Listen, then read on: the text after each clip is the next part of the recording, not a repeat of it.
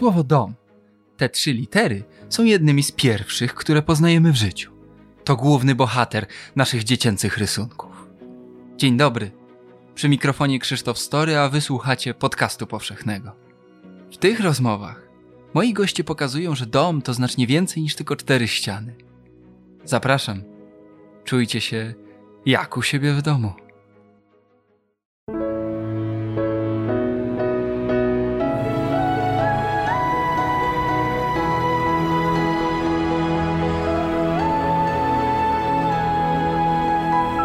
Podcast powszechny.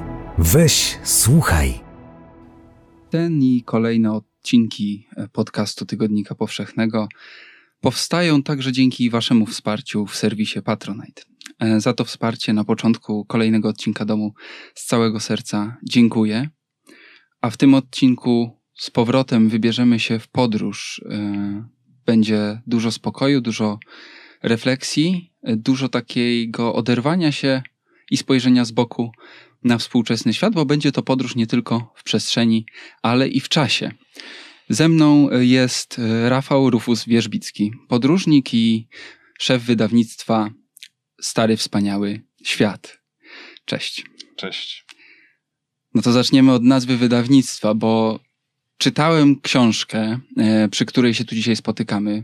Dosłownie pół godziny temu skończyłem lekturę twojej książki, Subarktika.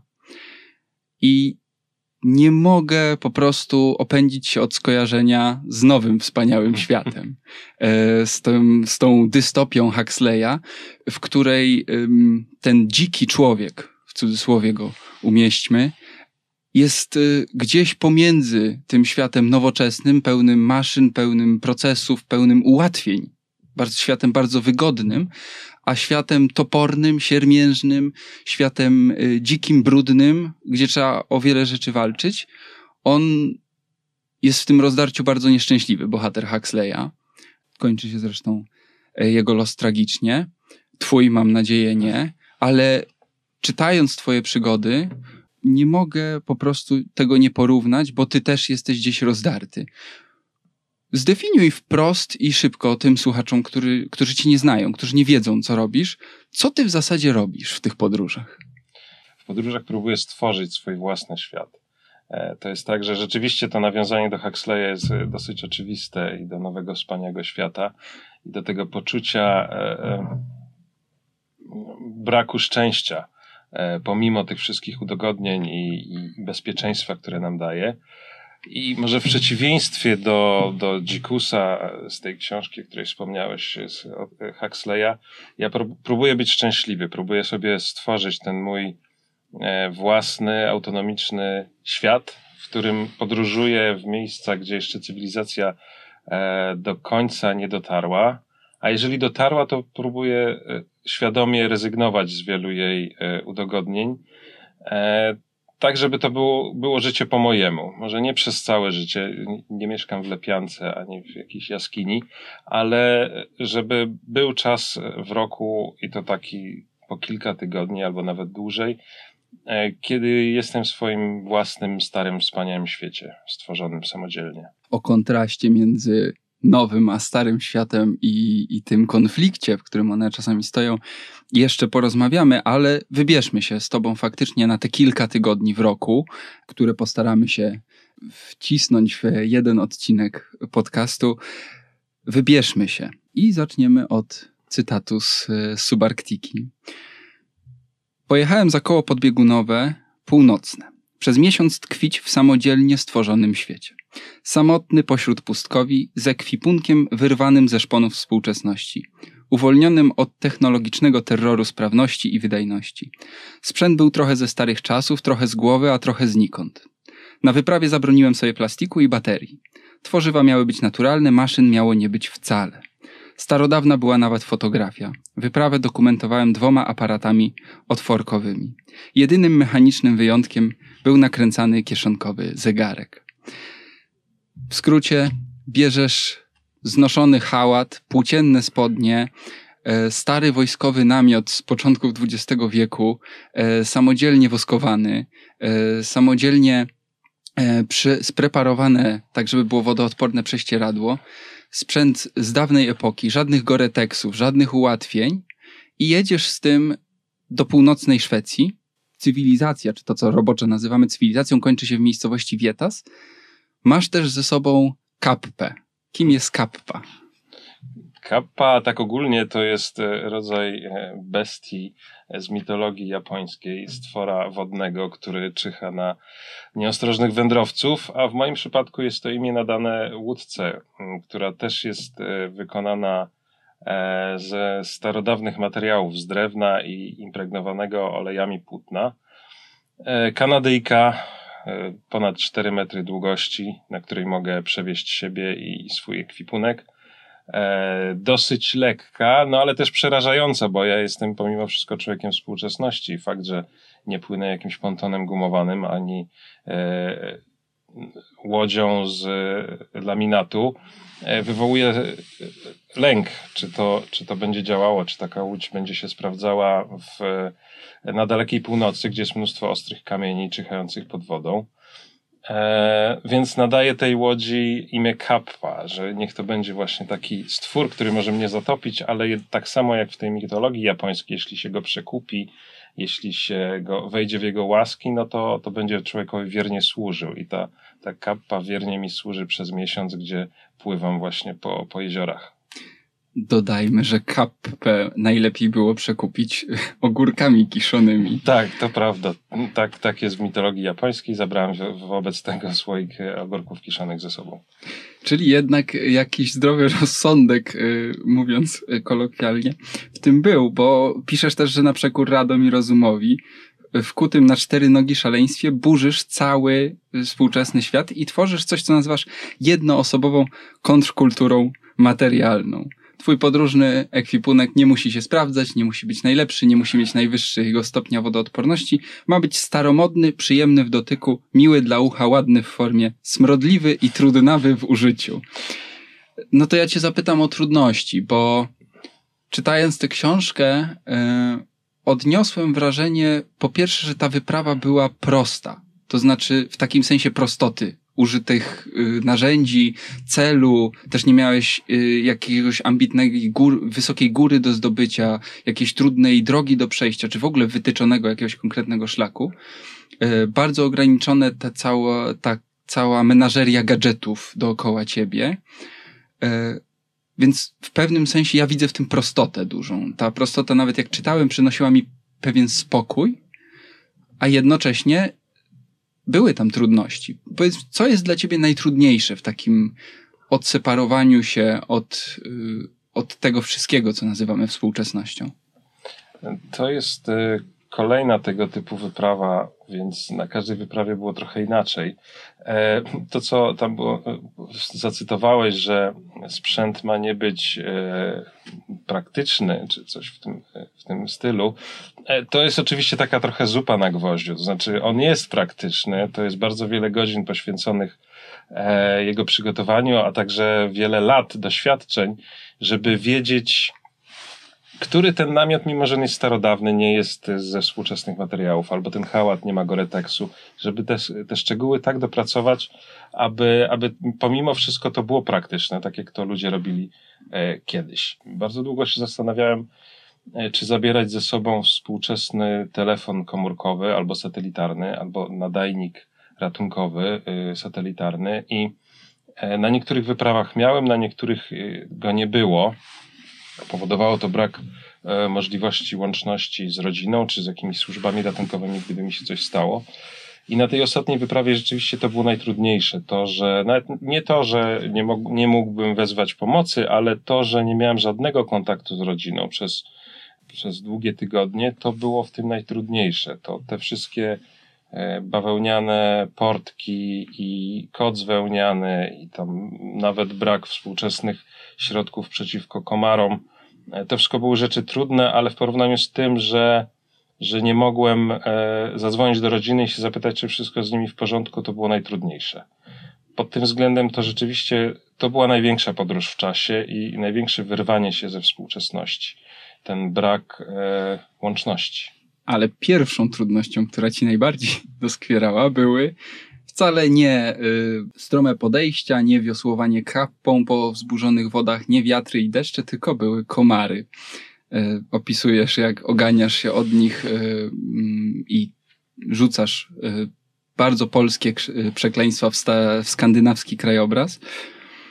Znalazłeś rozwiązanie. Y, myślę, że w ogóle ta podróż y, i takie ograniczenie y, tych dostępnych nam narzędzi zmusza cię do pewnej kreatywności. No tutaj na przykład poradziłeś sobie za pomocą łajna reniferów. Tak jest. To jest, to jest ciekawa sprawa. Rzeczywiście komary na dalekiej północy są e, dużym problemem, a potem robią się nim meszki, e, jak lato e, jest późniejsze w sierpniu. I można znaleźć stare książki, w których jest napisane, takie z przełomu dziewiętnastego do dwudziestego wieku, że na północy w ogóle jest niemożliwe e, w, latem podróżowanie ze względu na, na robactwo. Nie jest to do końca prawda, bo i w innych książkach jest napis- opisane, jak sobie z tym poradzić, a poza tym tam ludzie ży- żyją od tysięcy lat. Rzeczywiście te komary są trudne i radzę sobie, poradziłem sobie tam, budując kadzidło z reniferowych bobków i ten dym spalonego łajna rzeczywiście bardzo sprawnie odganiał komary. A to jest taka rzecz, że jeżeli się coś, jeżeli na takich wyprawach zrobię rzecz zupełnie bezkompromisowo, to znaczy nie dam sobie małych furtek, takich umożliwiających radzenie sobie, na przykład zabrania współczesnego D E T pomimo, pomimo posiadania tych starodawnych rzeczy, albo gdybym zabrał współczesną moskitierę, albo może jakiś worek wodoszczelny, żeby sobie schować rzeczy. To są wszystko takie detale, w których tak naprawdę tkwi diabeł. To są te rzeczy, które jeżeli się to zrobi bezkompromisowo i naprawdę zrobi tak, jak to ludzie robili kiedyś, to się robi trudno w nieoczekiwanych chwilach i wymaga to potem mnóstwa kreatywności, żeby sobie właśnie z tymi drobiazgami dziwnymi poradzić, tak jak z, z komarami. Co dla ciebie oznacza stary sprzęt? No bo cofać się można dowolnie. Mógłbyś po prostu zdjąć ciuchy i pójść bez niczego, tak kiedyś przecież też ludzie robili. Gdzie jest dla ciebie ta granica? Czy ona jest sztywna? Czy się zmienia w zależności od tego, jaką wyprawę planujesz? Czy ona ma formę daty, czy może materiałów użytych? Gdyby miała formę daty, to byłaby rekonstrukcja historyczna, chociaż żeby była rekonstrukcja, to musiał być jeszcze wąski zakres, tak, żeby, no bo jak mielibyśmy dziewiętnastowieczny sprzęt, to średniowiecznego do sprzętu byśmy do niego nie dodawali. E, to więc ja nie robię rekonstrukcji, nie, nie określam jednej daty, czy jakiegoś wąskiego zakresu i jeszcze nie staram się dokładnie odtwarzać wszystkich detali ze sprzętu, żeby pasowały do tego, do tego, do tej epoki. Ja staram się odtwarzać trudność. To takie trochę bardziej abstrakcyjne podejście. Niektóre rzeczy na tej wyprawie miałem współczesne. Te spodnie płócienne, które miałem, to są po prostu spodnie robocze, które kupiłem. One są bawełniane, zapinane na guziki. I ich uszyte są dzisiaj, zaprojektowane są dzisiaj. Wyglądają tak dosyć neutralnie. Myślę, że nikogo by nie zdziwiły sto lat temu. Ale są współczesne. I staram się odtwarzać trudność, to znaczy, że nie zabieram na przykład e, środków odstraszających komary chemicznych, no bo kiedyś ich nie było i rzeczywiście trzeba było sobie radzić z, tym, z, tym, e, z tymi reniferowymi bobkami i, i może ma, maścią e, bazującą na dziegciu, żeby się od komarów opędzać. E, Płócienny namiot czy płócienna łódka stawiają bardzo konkretne ograniczenia i wyzwania. E, i to staram się odtwarzać, więc jeżeli ktoś, kto się zajmuje odtwórstwem historycznym, spojrzałby na mój sprzęt, to by zobaczył mieszaninę wszystkich możliwych epok. No, wszystkich to może nie, ale od y, dzisiaj do dziewiętnastego wieku zebrana cała masa dziwnych garnków, sprzętów, portek i tak dalej. Dlatego, że właśnie y, chcę zobaczyć, jak to było trudno kiedyś podróżować, ale bez wybierania konkretnej, konkretnej daty. Wspomniałeś jeszcze raz o tych reniferzych bobkach, to ja tylko dopowiem naszym słuchaczom, że ktoś mógłby powiedzieć, że palone łajno strasznie cuchnie, a byłby w błędzie. Reniferowe bobki to sprasowane, pogryzione części roślin, niestrawione łodygi, czyli naturalny pelet i pachnie morożką i jagodami. Faktycznie opisujesz taki ciepły, słodki yy, zapach. Nie stawiasz konkretnej granicy, jeśli chodzi o datę, nie skupiasz się na konkretnej epoce, nie odtwarzasz tego czy innego trapera e, i idziesz jego śladami. Raczej sam właśnie odtwarzasz trudności. Pierwszą trudnością jest pozbycie się na pewno elektroniki, pozbywasz się plastiku. E, jedynym plastikowym elementem w twoim ekwipunku na tą wyprawę do e, Laponii był e, plastikowy woreczek, w którym trzymałeś portfel i klucze do samochodu. Łódka w technologii skin on frame, czyli drewniany szkielet, na to naciągnięte e, skóra? Nie, bawa, bawełniane płótno zaimpregnowane olejem. Mhm.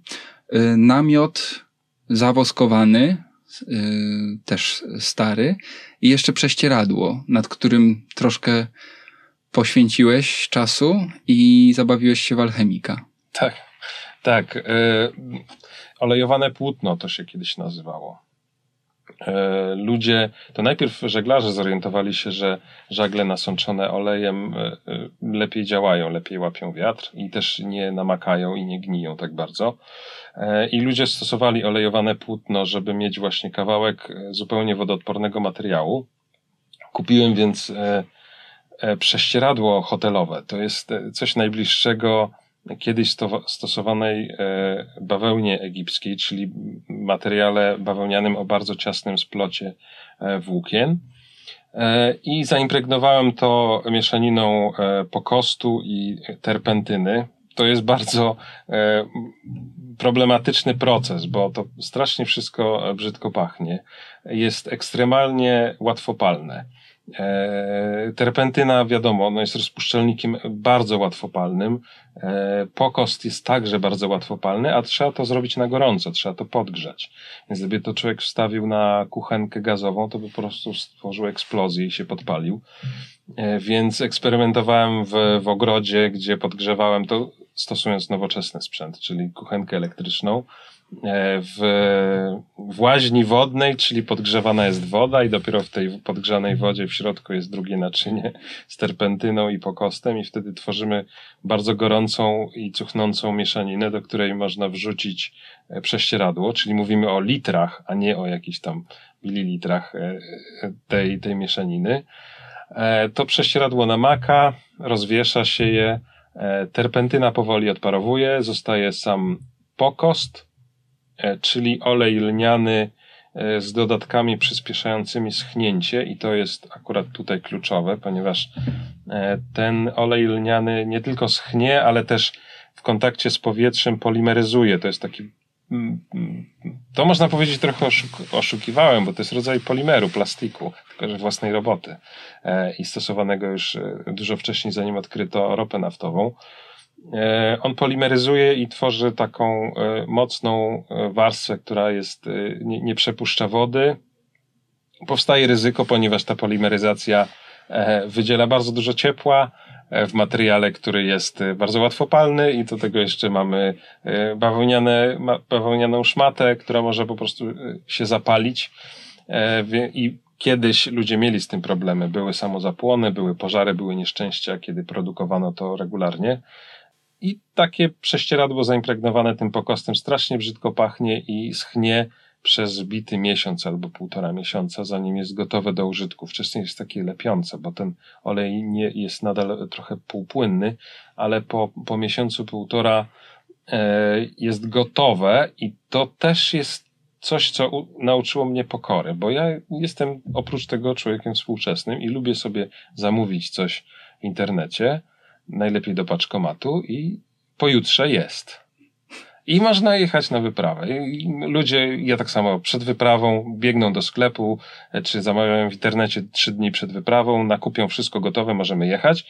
A tu nie dość, że trzeba być alchemikiem i to samemu najpierw przeczytać, znaleźć instrukcję, jak to zrobić, potem to wykonać, a potem trzeba czekać półtora miesiąca, żeby to było gotowe, więc... A to jest przecież tylko jeden z elementów y, całości tej układanki, która ma ci zapewnić potem może nie komfort, ale bezpieczeństwo y, i możliwość po prostu przeżycia w tamtym miejscu przez tyle czasu, ile sobie zakładasz. Do tego dochodzi choćby zaplanowanie prowiantu na cały miesiąc, który musisz wziąć naraz ze sobą. Zabroniłeś sobie plastiku, zabroniłeś sobie elektroniki poza starym, ruskim, nakręcanym zegarkiem. Zresztą w ogóle piszesz o tym, że jak się chce y, taką podróż w stylu retro odbyć, to prędzej czy później wdepnie się w sowieckie buty i w jakiś demobil wojskowy. No i tutaj nasuwa mi się tylko jedno pytanie. Po co? Myślę, że to, to jest po prostu podróż. To jest takie samo pytanie, które można zadać komuś, po co jedzie w góry, albo po co jedzie na drugi koniec świata do Australii oglądać komary, kangury.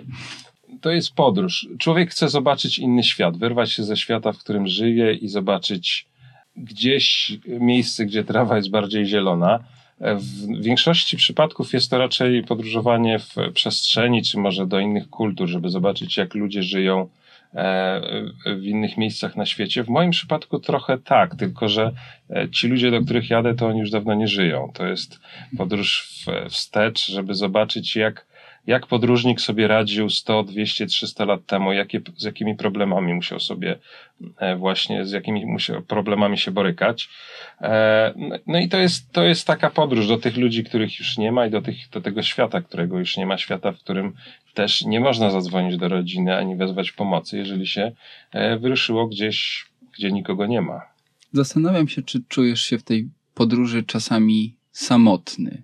Sam jesteś na pewno, nie spotykasz za wielu ludzi, to są incydentalne spotkania i raczej ograniczają się do machania sobie z daleka z jednej łódki na drugą, kiedy spotykasz jakichś wędkarzy przypadkowych.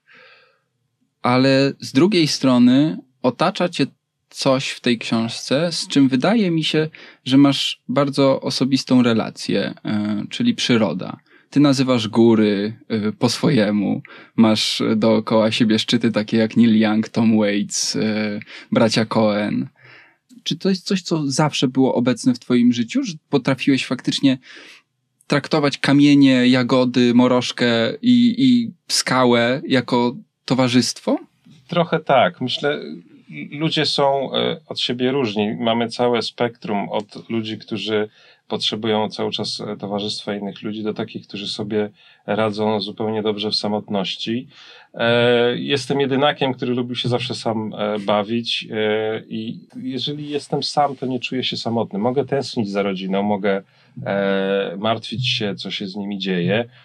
Znowu, kiedy jestem z ludźmi, to, to nie mam z tym problemu, to jest też przyjemne, ale kiedy jestem sam, to mam relacje z tym światem, który mnie otacza i e, od dzieciństwa rzeczywiście przyroda była dla mnie zawsze ważna. Może nazywanie e, kamieni czy otaczających wzgórz po swojemu to jest, e, to jest taki zabieg literacki w tej książce. To jest rzecz, która przyszła mi do głowy e, tam już na miejscu, kiedy byłem i w notesie ołówkiem zapisywałem pierwsze zdania tej książki. Ale ta relacja zawsze jest i ona jest zawsze taka bardzo osobista, właśnie z tego powodu, że kiedy człowiek sobie sam obcuje ze światem, ze sobą, no to, to czasem wchodzi w nim, z nim w taką relację. Wróćmy do tego współczesnego świata. Czy ty jesteś na ten współczesny świat jakoś obrażony, zły? Z tej książki przebija trochę, z twojej opowieści przebija trochę pogarda dla tego wszystkiego, czym my się obstawiamy, żeby nam było łatwiej. No i w efekcie jest nam łatwiej, dzięki temu żyjemy dłużej, zdrowiej, wygodniej, mamy być może nowe sposoby spędzania czasu wolnego. A ty to wszystko odrzucasz i trochę jest w tym, przynajmniej w książce, takiej wrogości. Czy ty jesteś na ten współczesny świat faktycznie obrażony? To jest taka złość i obraza, oczywiście jakieś takie neurotyczne podejście do, do rzeczywistości, która mnie otacza, ale no, to jest taki dzień świra. Ta książka to jest taki trochę dzień świra na dalekiej Laponii. To jest złość, z której ja sobie sta- zdaję sprawę i to jest pogarda, którą sam ze sobą dyskutuję. To nie jest tak, że to jest bezkrytyczna pogarda i złość na świat, w którym żyję, bo no, tak się nie da, ja w tym świecie jestem i z tego świata się nie da uwolnić. No, nie, nie, nie zacznę mieszkać w, w jaskini. Mogę się na niego na to, za to obrażać, ale też jest wiele rzeczy, za które muszę być wdzięczny. Wiele rzeczy muszę się pogodzić z tym, że decyduję się w nim żyć, e, żeby mieć te udogodnienia. Więc to jest złość na świat, ale to jest taka złość jak e, no, czasami denerwują nas codzienne sprawy e, w otaczającym świecie. Niektórzy z nas przynajmniej są bardziej nerwowi niż inni. Niektórzy są świrami, jak w Dniu Świra, ale to też no, jest, jest pewna samoświadomość w tym i próba, próba rozmowy sam ze sobą, co mnie w tym świecie denerwuje, co próbuję w nim zmienić i czasami właśnie uciec na kilka tygodni do gdzieś w zupełną dzicz, żeby od niego odpocząć. Co cię najbardziej denerwuje, a co, z czego korzystasz chętnie? No bo kawę, którą teraz pijemy, rozmawiając, też zrobiła nam maszyna. Ona się nasyczała, nabuczała, żeby tą kawę nam wyprodukować. Zrobiła to szybko. Ja nie musiałem w zasadzie zrobić nic poza kliknięciem guzika. Rozmawiamy tutaj obstawieni przez mikrofony. Książkę przeczytałem też na urządzeniu, na czytniku elektronicznym. To, co mnie denerwuje i to, z czego korzystam chętnie, to jest to samo. To jest, to jest złość człowieka na pączka, którym się obżera. On jest jednocześnie smaczny, a jednocześnie powoduje, że człowiek przybiera na wadze i traci formę, więc te wszystkie udogodnienia, te windy, którymi jeżdżę, te samootwierające się drzwi, które sprawiają, że nie muszę ich otwierać, szczególnie teraz w dobie pandemii nie muszę dotykać niczego, to jest wygodne, ale z drugiej strony powoduje poczucie, że odbiera mi się jakieś takie samostanowienie, że jeżeli te drzwi zdecydują się nie otworzyć, no to ja, ja nie mam prawa głosu. I to jest, to jest trochę przerażające w tym świecie. To myślę bardzo wielu ludzi w nowoczesności, w tym szoku współczesności czy nowoczesności denerwuje i przeraża, kiedy tracimy kontrolę nad tym do końca, co robimy, a jednocześnie jest to wciągające, jak, jak cukier i pączki. Cukier. Skojarzył mi się Mark Zuckerberg. Czy media społecznościowe i ten taki zalew informacji, który dzisiaj dostajemy, żyjąc na co dzień nie na pustkowiu lapońskim, też jest dla ciebie takim pączkiem, który jednocześnie smacz, ze smakiem zajadasz, a potem się złościsz na niego? Media społecznościowe to nawet nie jest pączek, bo pączek jest smaczny. To są jakieś takie gumiżelki, które jemy, mimo że nam nie smakują, ale nie możemy się powstrzymać. E, to jest coś takiego. E, Tak, jestem uzależniony od tego, jestem jak najbardziej człowiekiem nowoczesnym w tej nowoczesności. Na, na taki wyjazd do Laponii można patrzeć jak na odwyk, to jest rodzaj odwyku, gdzie się po prostu od tego odcinam i już, bo gdybym miał ten telefon z tym Facebookiem, to na pewno bym co jakiś czas tam zaglądał. No dobra, a ile byś wytrzymał na takim pustkowiu? Jakbyś miał postanowić, że przenosisz się tam na stałe? Na razie zostawmy wątek relacji, które musiałbyś tutaj zostawić, no bo przecież masz żonę, masz dziecko. Zostawmy to na razie. Weźmy samego ciebie, Rafała Rufusa-Wierzbickiego. Ile byś tam wytrzymał, zanim byś faktycznie zatęsknił? No bo powrót jest bardzo łatwy. Wrócić możesz w każdej chwili. Trudno im powiedzieć. No, ja byłem na wyprawach, w których byłem dwa miesiące w lesie z psem. Siedziałem i nie miałem żadnych, żadnego internetu i nie było to problemem. Rzeczywiście rzeczą jedną jest te relacje, o których nie da się uciec w tym kontekście, a jeżeli bym od nich uciekł, to myślę, że mogłoby to być bardzo długo. Człowiek, który jest uzależniony od różnych substancji, przejdzie na odwyk i potem może całe życie być uzależnionym, ale nie pijącym, nie palącym. Myślę, że tak mogło być i w moim przypadku. Tylko jak zwykle życie jest bardziej skomplikowane. No dobrze, to o tym skomplikowaniu mam fragment książki na tę okazję. Komary przepędziłem dymem. Dodajmy tu już przypis redaktorski z reniferzych bobków. Przed deszczem chronię się pokostowanym prześcieradłem i woskowanym płótnem. Przed zimnem tuli mnie koc. Przed samotnością chroni natura samotnika, przed nudą zdrowe szaleństwo. Przed lękiem o bliskich nie chroni mnie nic. W trakcie tej wyprawy tęsknisz. Tęsknisz, yy, boisz się, yy, lękasz się o to, co zostaje tam, czyli w Polsce, yy, z perspektywy lapońskiej. Bardzo tam, gdzieś tam. Czy ty czujesz, że w relacjach choćby z żoną i synem coś tracisz, kiedy wyjeżdżasz? Na pewno też coś zyskujesz, ale czy czujesz, że coś tracisz w tych relacjach, kiedy cię nie ma, kiedy siedzisz sam w lesie, odcięty od świata, w którym te relacje funkcjonują? Są dwie rzeczy. Po pierwsze, relacje z, z ludźmi dorosłymi, z żoną czy z moimi rodzicami, to jest jeden poziom. Drugi poziom jest z dzieckiem, które się okazuje zupełnie nową trudnością. Mogłem być bardzo długo na wyprawach i aż tak strasznie nie, tęskniłem, ale nie był to taki dojmujący ból tęsknoty za dorosłymi, za własnym dzieckiem, kiedy jest się rodzicem, okazuje się, że to jest dużo trudniejsze. Myślę, że mój syn trochę traci w tej chwili, bo on ma cztery lata, jak byłem na wyprawie miał trzy lata, więc jeżeli mnie nie ma miesiąc albo półtora, to jest strasznie długo dla niego. I to jest coś, czego nie da się, nie da się obejść. Relacje na pewno trochę tracą, ale chyba nie aż tak dużo, jak z drugiej strony ludziom mogłoby się wydawać. Kiedy o tym myślę, myślę sobie, że nie tylko podróżnicy mają dzieci. Kierowcy ciężarówek mają dzieci, marynarze mają dzieci, piloci mają dzieci i nie rezygnują ze swojego życia zawodowego, a, a ich dzieci wyrastają na normalnych, zdrowych, szczęśliwych ludzi, więc to jest do pogodzenia, mimo że rzeczywiście jakąś stratę w, w relacji czy w rozwoju można by, można by zauważyć. Podobał mi się ten fragment w książce, kiedy właśnie rozważasz, czy zabrać telefon, czy, czy nie zabrać. Tudzież opisujesz swoją decyzję, żeby go jednak nie brać ze sobą. Piszesz, że gdybyś zachował łączność ze światem, ale zatrzymał ten cały taki retro um, anturaż i sprzęt, to byłaby to po prostu zwykła wyprawa w dziwnych gaciach. Piszesz o tym, że to jest właśnie najtrudniejsza, a jednocześnie teraz mówisz, że twój syn coś traci albo relacje coś tracą, a ty sam?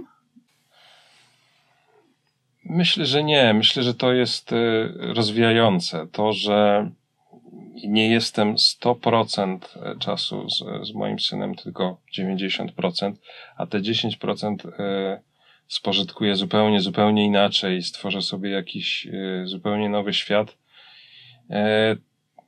To jest, to jest na plus. I nawet to cierpienie, może o tej, w tej chwili mówię o tym po raz pierwszy, bo się jakoś nie zastanawiałem wcześniej, ale ten trud podróży polegający na tęsknocie za rodziną, no to też jest jeden, jedna z tych kolejnych trudności, które sobie sam człowiek dokłada. To, co wspomniałeś, że, sobie, że mam misję utrudniania sobie życia, oczywiście, i to się nad tym długo zastanawiałem, czy to jest w ogóle sens, czy ja nie robię jakichś strasznie głupich rzeczy. Bezsensownych, że sobie sam życie utrudniam, ale z drugiej strony, no nie, bo w naszym współczesnym świecie, nawiązując do cukru i pączków, żyjemy w świecie tak ułatwionym, że mamy praktycznie brak, nie musimy pracować fizycznie i musimy sobie tą pracę fizyczną robić sztucznie. Podnosimy ciężary na siłowni, biegamy kilometry gdzie nigdzie, na bieżni, gdzie nigdzie nie dobiegamy i robimy to tylko dlatego, że nasze ciało i umysł jest nastawione na to, żeby jednak walczyć ze światem, żeby pokonywać trudności. I uważam, że to nie doty- dotyczy nie tylko ciała, ale także umysłu, czy w ogóle całego podejścia do życia. Że jeżeli ja sobie trochę poutrudniam w życiu, no to będzie, to będzie taka siłownia ducha. Coś takiego, co sprawi, że będę potem człowiekiem silniejszym psychicznie.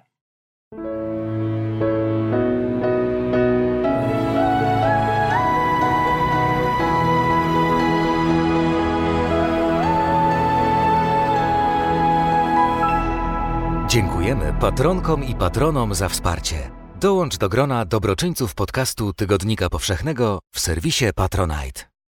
Kiedy wracasz już, wracasz do domu tutaj w Polsce, kiedy wsiąkasz z powrotem w te wszystkie ułatwienia, udogodnienia, zamiast łowić ryby prostą drewnianą wędką, to po prostu idziesz kupić jedzenie do supermarketu, drzwi otwierają się same przed sobą, nie musisz taszczyć piętnastokilowej łódki na plecach.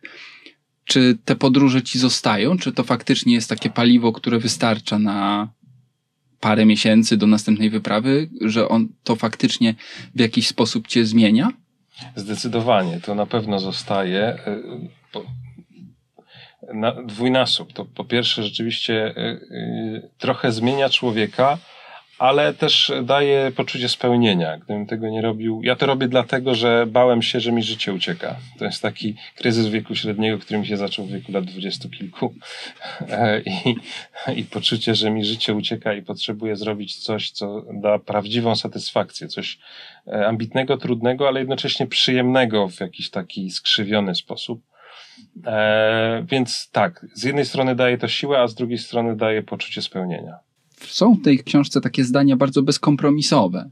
Krytykujesz. Krytykujesz tych ludzi, którym nie pasuje włóczęga z drewnianym kijem, który zamiast podjechać gdzieś stopem samochodem idzie polną drogą i łapie kurz tylko. Czy to jest tylko taka licencja poetyka, czy tak naprawdę czasami masz ochotę potrząsnąć ludźmi i powiedzieć: zostaw ten samochód? No właśnie, to jest to, jest to przetrawienie sobie w głowie. To jest ta... ta reakcja, że dlaczego oni robią po swojemu, a nie po mojemu? I dlaczego oni uważają, e, że oni by chcieli robić, żebym ja robił po ich niemu? To, to jest, to u ludzi to zawsze jest, że wybieramy sobie jakąś swoją drogę i, i ta inna droga nas denerwuje. I ich denerwuje na pewno. Mój sposób mnie denerwuje, ich sposób, i to jest ten dialog w książce. I te Te emocje są prawdziwe, to nie są wymyślone. To jest naprawdę ta złość odczuwana na to, że ktoś robi coś, śmie robić nie tak, jak ja to sobie robię. Ale no, pozo- pozostać na tym etapie, no to mam, wtedy mi się rodzi z tyłu w głowy, że to coś jest nie tak, że to tak nie może być. I to jest ta dyskusja sam- samemu ze sobą.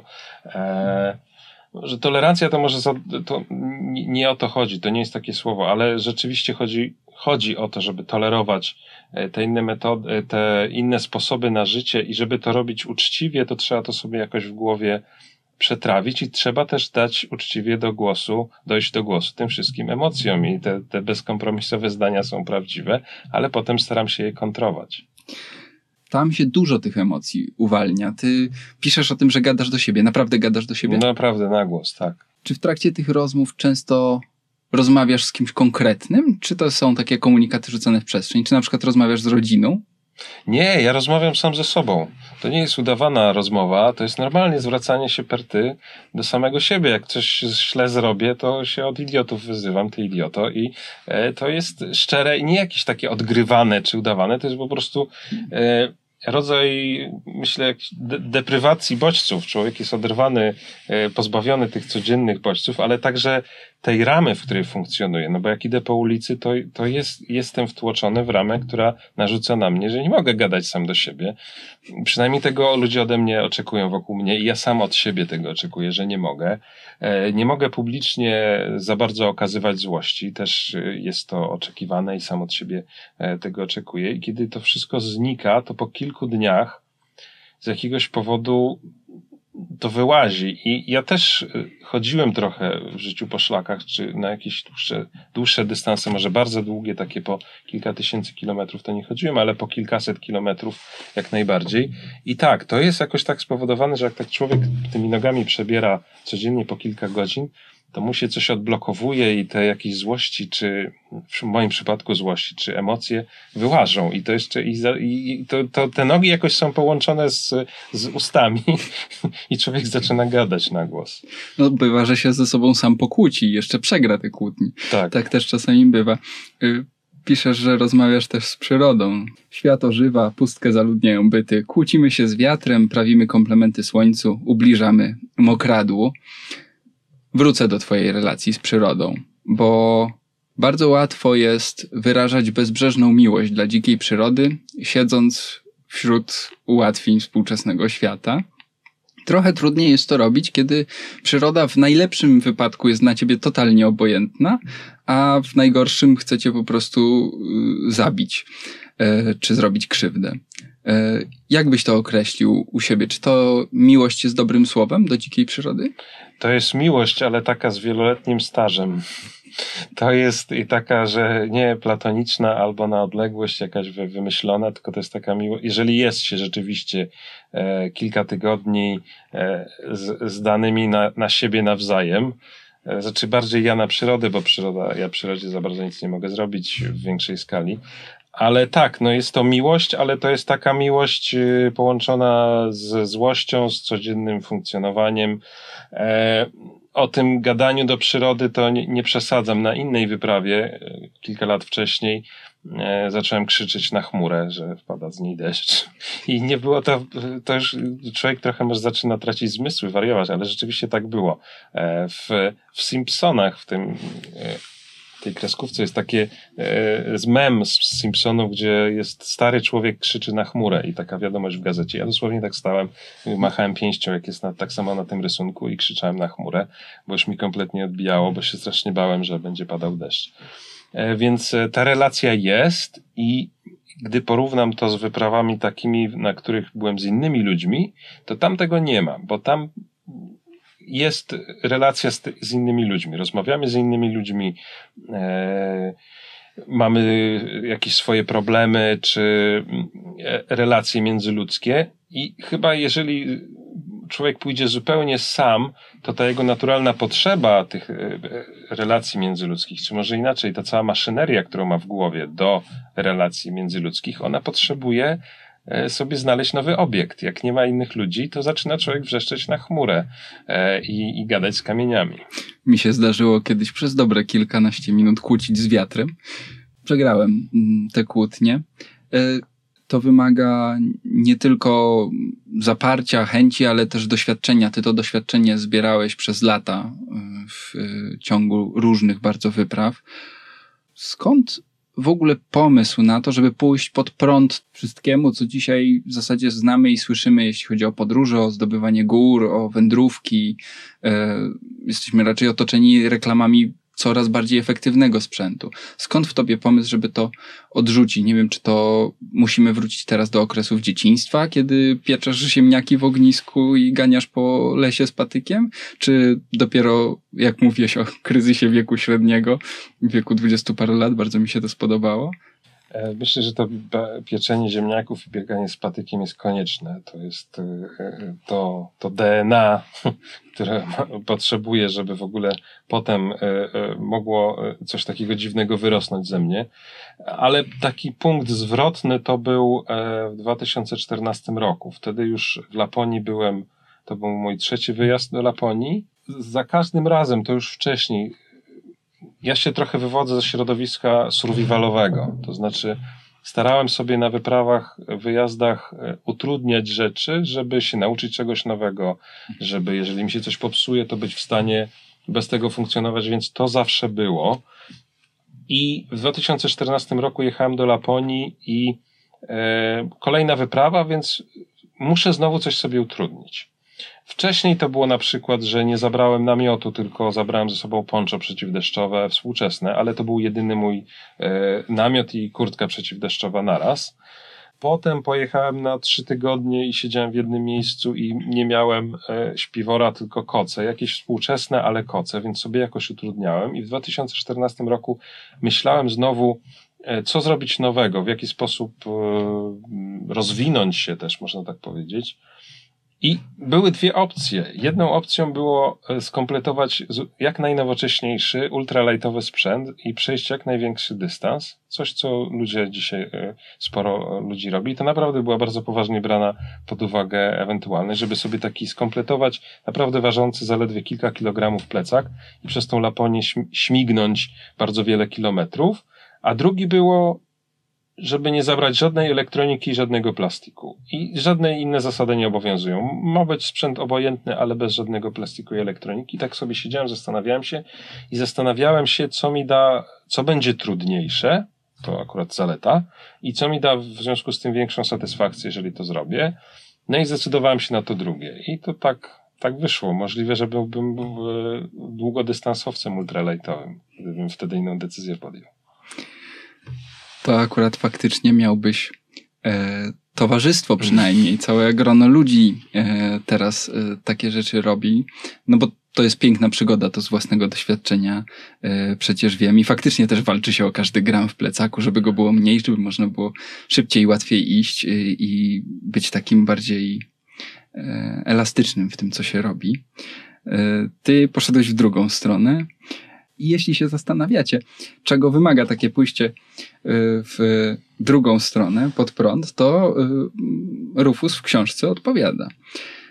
Jeśli zastanawiacie się, kim trzeba być, żeby się włóczyć tygodniami samotnie po pustkowiu, zamiast pierdzieć w poduszkę na krześle u cioci i na imieninach, to w moim świecie trzeba być podobnym mi zawziętym, krnobrnym bucem. Czy ty tak na siebie patrzysz, czy to jest takie puszczenie oka do czytelnika? Nie, nie, to jest stuprocentowo poważne. Można być jednocześnie bucem i człowiekiem miłym.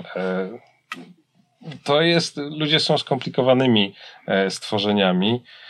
Tak, no to wymaga, wymaga takiego uporu, zawziętości. Myślę, że wędrowanie czy z ultralejtowym sprzętem, gdzie rzeczywiście e, traktujemy to zupełnie bezkompromisowo, także jak spojrzymy na początki ruchu ultralejtowego, tego współczesnego ultralejtowego, bo ludzie to zawsze robili, ale tego współczesnego, e, na przykład na ludzi chodzących e, Appalachian Trail e, w Stanach, to niektórzy naprawdę bezkompromisowo podchodzili do rzeczy i chodzili e, z jakimś workiem foliowym zamiast plecaka na głowie, który ważył trzy kilogramy i tam było kilka rzeczy i to, to, na, to na pewno musiał być ktoś, kto jest bardzo uparty i zawzięty. To nie był ktoś, kto podchodzi e, tak lajtowo do, do, do życia. Znam też takie relacje. Na początku, kiedy je oglądałem, myślałem sobie, że ja ucinając na szlak rączkę od szczoteczki do zębów, żeby była lżejsza i skracając ją, jestem zawzięty, ale faktycznie y, są ludzie o wiele bardziej zawzięci. Jeden z nich siedzi ze mną teraz w studiu. Piszesz, na śniadanie najadłem się wiatru i popiłem lodowatą wodą. To jest jeden z ostatnich dni podróży i chciałem cię spytać o powrót. Um, jak przywitał cię twój syn? To też jest opisane w książce. Mojego syna już usłyszałem, zanim go zobaczyłem. Usłyszałem tupot nóg i z krzykiem radości wybiegł ku mnie. Przywitanie dużo milsze niż pożegnanie, bo pożegnanie to był śmiertelnie obrażony i nie chciał się ze mną żegnać w ogóle. To też jest, człowiek się uczy, to jest moje pierwsze dziecko, nie miałem wcześniej dzieci, nie, nie wiedziałem jakie są dzieci i teraz syn ma cztery lata, w trakcie opisywanej wyprawy miał trzy, ale na dużo wcześniejszych, jak miał zaledwie półtora roku, to on już rozumiał. To jest dziwne, ale rozumiał, że tata jest gdzieś daleko, że wyjechał, że trzeba na niego czekać i, i że jest trochę na mnie obrażony. Więc e... musisz to jakoś znieść. Muszę to przejąć. jakoś znieść. Mam nadzieję, że jak będzie miał czternaście piętnaście lat, to bunt młodzieńczy pójdzie mu w innym kierunku niż w moim i że ja akurat nie będę ofiarą, ofiarą jego buntu młodzieńczego i wtedy będziemy mogli e, we dwóch gdzieś pojechać. Tego ci oczywiście i synowi życzę. A na teraz, czy po powrocie tęsknisz już za następną wyprawą? Czy już coś planujesz? I tak, i nie. Oczywiście tęsknię za wyprawami. Planować jest trudno, bo nie wiadomo, kiedy się uspokoi sprawa z pandemią, a najbardziej chciałbym wrócić do Stanów Zjednoczonych na kolejną wyprawę. Jest to teraz bardzo utrudnione i trudno jest cokolwiek planować. Ale przyznam się, że ja, zanim, jak wyprawa się zbliża, to ja nie chcę jechać. To jest, bo ja jestem, to trudno może uwierzyć, ale też jestem człowiekiem leniwym i nie lubię zmian. To znaczy ja się przygotowuję do tej wyprawy i przez długie miesiące wszystko planuję i zbieram ten sprzęt, ale kiedy sobie pomyślę, że będę musiał w, wszystko porzucić i co rozgrzebałem, to już zostanie rozgrzebane i że rzeczywiście będę w tym kocu wełnianym i pod tym namiotem płóciennym, to ja nie chcę. To jest taki opór jak przed wejściem do zimnej wody w basenie. Wiemy, że jak już będziemy, to będzie super i będziemy pływali, ale żeby do niej wejść, to się po prostu trzeba zmusić strasznie i ja bardzo cierpię psychicznie przed każdą kolejną wyprawą, wiedząc, że znowu będzie taka zmiana, a im jestem starszy, tym jest to trudniejsze. A jak podchodzisz do tego, co się dzieje później, kiedy opowiadasz innym o tych wyprawach, czy to na scenie tego czy innego festiwalu, czy przez karty książki? Jak, jaką wartość mają dla ciebie te opowieści? Czy one są takim warunkiem koniecznym, żeby dla ciebie wyprawa była udana? Czy to wszystko istnieje między innymi po to, żeby to opowiedzieć? Czy nawet gdyby te zdjęcia z aparatu otworkowego, które zawsze mogą nie wyjść, by nie wyszły i okazałoby się, że nie masz żadnego zdjęcia, nie masz co opowiedzieć, nie wydasz książki, czy to też miałoby taką samą wartość dla ciebie? Miałoby trochę inną, ale na pewno miałoby wartość, bo to nie było tak, że pojechałem na pierwszą wyprawę i od razu z tej wyprawy pobiegłem na festiwal podróżniczy. W życiu miałem bardzo wiele wypraw, na których nic nie dokumentowałem. I może brałem pod uwagę, że kiedyś może mógłbym coś na ten temat opowiedzieć ludziom albo napisać książkę nawet. To bardzo, te, to te wyprawy tak w swojej istocie mają wartość dla mnie jako przeżycie. Tak jak mówiłem, że to jest ten kryzys wieku średniego polega na tym, że ja potrzebuję coś przeżyć, a nie potrzebuję to, żeby mnie ludzie podziwiali. To nie, to potrzebą jest przeżycie, ale oczywiście teraz, kiedy robię to w pełni zawodowo, całe moje życie zawodowe jest zorganizowane wokół tych wypraw, to one oczywiście mają trochę inny, inną formę niż gdybym to robił sam dla siebie. I to jest na plus, bo czasami się zmuszam do rzeczy, których by mi się nie chciało zrobić, gdybym jechał sam, ale mówię, no nie, no to tu już będzie wszystko tak ładnie i dopracowane, żebym, żebym nie wstydził się z tym pokazać przed ludźmi, więc to tak naprawdę dodaje, a nie odejmuje. W książce piszesz, że gdybyś mógł, zabrałbyś na swoją łódkę na kappę Nila Younga i Toma Waitsa. Jeden by przygrywał z przodu, drugi podśpiewywał cicho i rzędził coś z tyłu. E, czy to jest prawda? A jeśli nie, to masz kogoś, kogo byś chętnie na taką łódkę zabrał? Nie, no to, to, jest, to jest akurat tutaj zabieg literacki. Bardzo lubię ich muzykę i bardzo ich cenię jako ludzi, ale myślę, że byłbym przerażony, gdybym miał zabrać takiej indywidualności jak Tom Waits e, na wyprawę. Nie mam pojęcia, czego by się miałbym po nim spodziewać.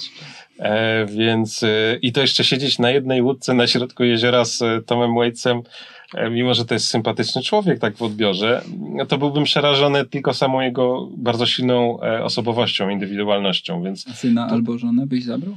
Oczywiście, bardzo chętnie. Żona nie jest pasjonatką tego typu podróży, więc to raczej do niej decyzja by należała, czy należy już podjęta, a syna bardzo chętnie, jak będzie starszy, tak. No i może razem kiedyś do tej zimnej wody, jak porównałeś start podróży, e, wejdziecie. O wejściu do zimnej wody, e, o tym, co nas tam czeka i że potem jak już zaczniemy pływać, to może być to całkiem wartościowe. Opowiadał wam dzisiaj Rafał Rufus-Wierzbicki, szef wydawnictwa Stary Wspaniały Świat na przekór Huxleyowi i autor wydanej w tym wydawnictwie książki Subarktika. Dziękuję ci, Rafale, za rozmowę. Dziękuję bardzo. Ten i kolejne odcinki podcastu powszechnego powstają także dzięki waszemu wsparciu w serwisie Patronite. Dzięki bardzo za to wsparcie. Ja nazywam się Krzysztof Story. Zapraszam was na kolejne spotkania i dziękuję za to. Do usłyszenia. Współwydawcą podcastu powszechnego jest Fundacja Tygodnika Powszechnego. Jeśli słuchają nas Państwo w Spotify albo w Apple Podcasts, zasubskrybujcie nasz kanał. Jesteśmy też w Google Podcasts i w aplikacji Lekton oraz na w w w kropka tygodnik powszechny kropka p l slash podcast.